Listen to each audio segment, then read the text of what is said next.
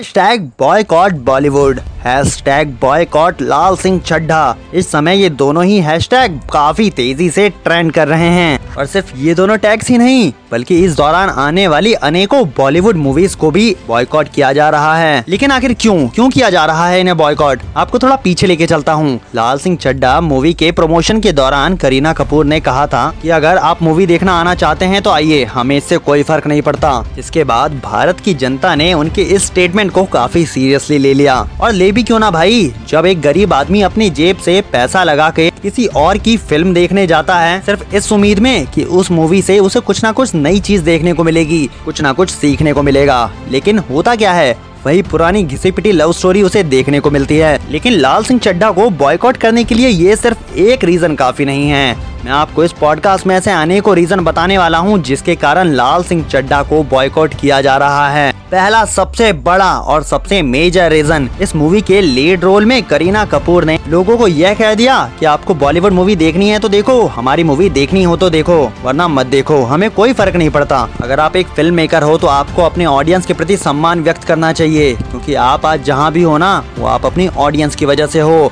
आपकी ऑडियंस आपकी गुलाम नहीं है, लेकिन आप अपनी ऑडियंस के गुलाम हो, क्योंकि आज आप जिन करोड़ों के अरबों के मकान में रहते हैं वो तो करोड़ों अरबों की मकान जो है उन्हीं गरीबों की पाई पाई जोड़कर बनाया गया है। अगर आप उन्हें इज्जत नहीं दे सकते तो कम से कम बेइज्जत भी ना करें। दूसरा सबसे बड़ा मेजर पॉइंट, इस मूवी में आमिर खान ने एक पगलैट से दिखने वाले फौजी का किरदार निभाया है। और वो किरदार किसका है? भारतीय सेना के एक फौजी का। कैन यू बिलीव इट कि भारतीय सेना में एक पगलैट सा फौजी हो सकता है? अगर आपको नहीं मालूम तो मैं आपको बता दूं कि ये मूवी उन्नीस सौ चौरानवे की नॉवेल फॉरेस्ट गंप की रीमेक है। फॉरेस्ट गंप में यूनाइटेड स्टेट्स के एक आर्मी ऑफिसर को इसी रूप में दिखाया जाता है। लेकिन अमेरिका की आर्मी और भारत की आर्मी में फर्क है ना भाई। अमेरिका की आर्मी और भारत की आर्मी सेम तो है नहीं। अगर आप जाके आर्मी की प्रोसीजर देखोगे कि आर्मी में भर्ती कैसे होती है तो आपके होश उड़ जाएंगे। ये पहला मौका नहीं था जब आमिर खान ने इस तरह का प्रोपेगेंडा फैलाने की कोशिश की है। इससे पहले उन्होंने पीके में भी यही कोशिश की थी, जिसमें उन्होंने हिंदू देवी देवताओं में सबसे श्रेष्ठ यानी कि शिवजी को टॉयलेट में दिखाया था, जिसमें उन्होंने हिंदू धर्म के लोगों के सेंटिमेंट्स का बिल्कुल भी ध्यान न रखते हुए उनके धार्मिक भावनाओं को ठेस पहुँचाया था। और मैं अपने पहले भी पॉडकास्ट के एपिसोड में बता चुका हूँ की बॉलीवुड में ये एक साजिश चलती है कि हिंदू धर्म के लोगों को ज्यादा से ज्यादा बदनाम करने की कोशिश की जाए। बॉलीवुड में जब भी कोई हिंदू अभिनेता, एक्टर, सिंगर, डायरेक्टर खड़ा होने की कोशिश करता है तो उसे दबा दिया जाता है। उदाहरण के लिए आपके सामने गुलशन कुमार जी का एग्जाम्पल है, जिन्हें सिर्फ इसलिए मार दिया गया क्योंकि उन्होंने नदीम को सिंगिंग के लिए एक एल्बम नहीं दिया। चलिए आपको तीसरा सबसे बड़ा मेजर रीजन बताता हूँ कि इस मूवी को बॉयकॉट किया जा रहा है। आपने वैसे गौर नहीं किया होगा, लेकिन मैं आपको बताता हूँ। अगर आपने गौर से देखा हो तो इस मूवी में आमिर खान ने जो ड्रेस पहनी है वो इंडिया की पैराशूट रेजिमेंट की ड्रेस है। आपको बता दूं कि पैराशूट रेजिमेंट भारत के देश की सबसे बड़ी रेजिमेंट है। उस रेजिमेंट का हर एक सिपाही एक खुद में कमांडो होता है। और आमिर खान ने उस ड्रेस को पहनते हुए एक ऐसे ऑफिसर का एक्ट किया है जो कि मानसिक रूप से कमजोर है। सिर्फ इतना ही नहीं, अगर आप उनके ड्रेस के बाजुओं पे ध्यान दें तो वहाँ पे आपको दो तलवार क्रॉस में लगे हुए दिखाई देंगे।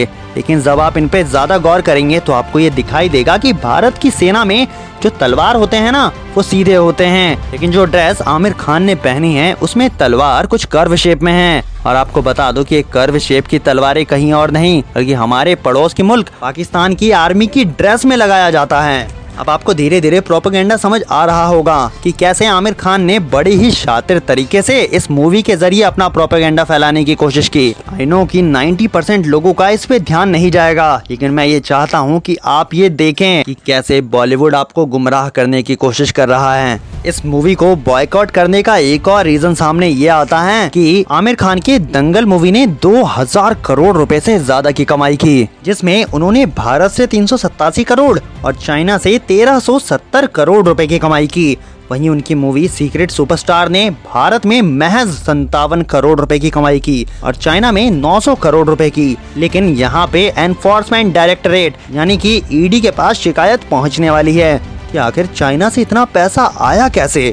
जब भारत में ये मूवी सुपर फ्लॉप हुई तो चाइना में आखिर ये इतनी हिट कैसे हो सकती है? मैं आपको दावे से कह सकता हूँ, अगर इस मामले की जांच ईडी करती है ना तो शायद आमिर खान कुछ ही समय के बाद सलाखों के पीछे होंगे, क्योंकि तो बहुत पहले से ही बॉलीवुड को ब्लैक मनी को व्हाइट करने का एक रास्ता के तौर पे यूज किया जाता है।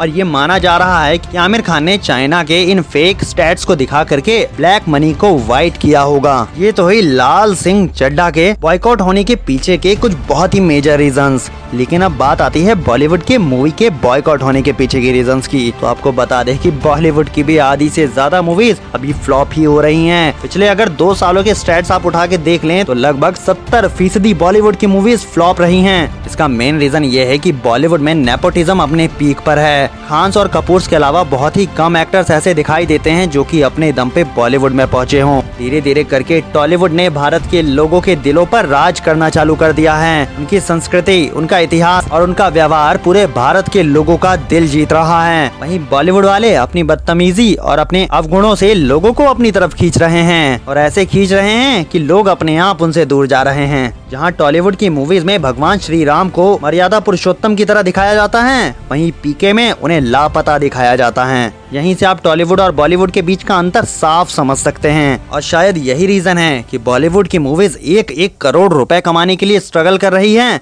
तो वहीं साउथ की मूवीज सौ सौ करोड़ रुपए तो यूं ही फर्स्ट डे में कमा लेती हैं। और हाँ, ये बॉलीवुड के जितने भी नेपोटिज्म वाले गद्दार और देशद्रोही एक्टर्स वगैरह हैं ना, उन सबसे मैं यही कहना चाहूंगा कि अभी तक हम एस एस आर यानी कि सुशांत सिंह राजपूत को भूले नहीं हैं। अगर उनके जैसा दूसरा केस हुआ ना तो अच्छा नहीं होगा पूरे बॉलीवुड के लिए। दोस्तों, आज के इस पॉडकास्ट में इतना ही। आपको हमारे पॉडकास्ट का कौन सा भाग सबसे बढ़िया लगा कमेंट सेक्शन में जरूर बताएं और हमारे पॉडकास्ट के नेक्स्ट एपिसोड का टॉपिक क्या होना चाहिए ये भी जरूर बताएं।